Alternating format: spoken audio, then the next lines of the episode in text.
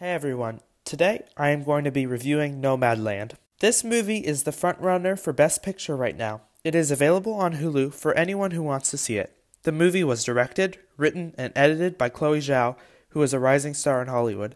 She is also the frontrunner for Best Director.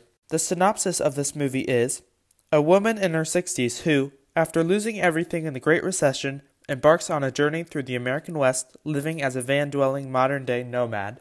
This movie stars Frances McDormand, who is also most likely going to be up for a Best Actress Oscar. This movie was beautiful. It doesn't feel scripted at all. Most of the other nomads in the movie are real people, and all the locations in the movie were real places. There were no sets. Because of that, the movie feels like you are the camera, just observing and watching the nomad, Fern, live her life. Everything seems completely realistic and natural. You are literally just observing the lives of these nomads. Because of that, the movie doesn't feel written. You can't tell what it, what was written and what was not. It seems as though it was a single cameraman who chose a nomad and just followed her life. The script is perfect in that way because you can't even tell there is a script and what is the script and what's not. Besides from a few starting and end scenes, you really can't tell what's scripted and what's something that just happened while filming that they recorded and included in the movie. Also, the acting was amazing. There was no big crying or yelling scene, no traditional emotional scene you would think of when thinking about the best performances. This movie was just pure realism. While watching most movies, you can see a performance and say, wow, that was really great acting, or that was bad acting. But with this movie, it doesn't even feel like acting. If you didn't know who Frances McDormand was, you would have no idea this is not a real nomad and that it's actually someone acting. It was that good. And it did not even feel like a performance, it was just real. She, Frances McDormand, was a nomad and was Fern, and that's it. It didn't feel like good acting because it didn't feel like acting at all. It literally just felt like it, we were watching a nomad.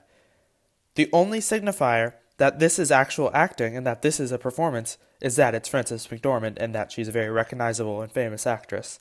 I also want to mention the editing. Chloe Zhao, the director, did a lot of the editing herself. It's phenomenal. After finishing filming this movie, she probably had hours upon hours of footage. The movie is edited so well that the pacing is perfect. To me, the movie did not get boring, which is a testament to how well paced and edited it was. Unlike most movies, this was not intense or gripping. The movie is very meandering. It doesn't have a strong overarching plot or story besides following Fern. The movie should be boring, but it's not at all. It's very slow, but it's still extremely interesting and it keeps you captivated. This is the type of movie that causes a total shift in perspective.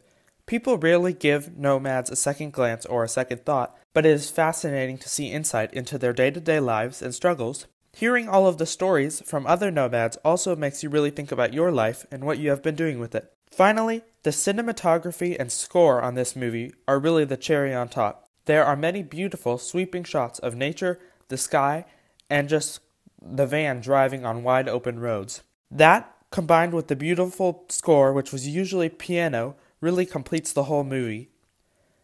All in all, this is a beautiful movie and a must watch.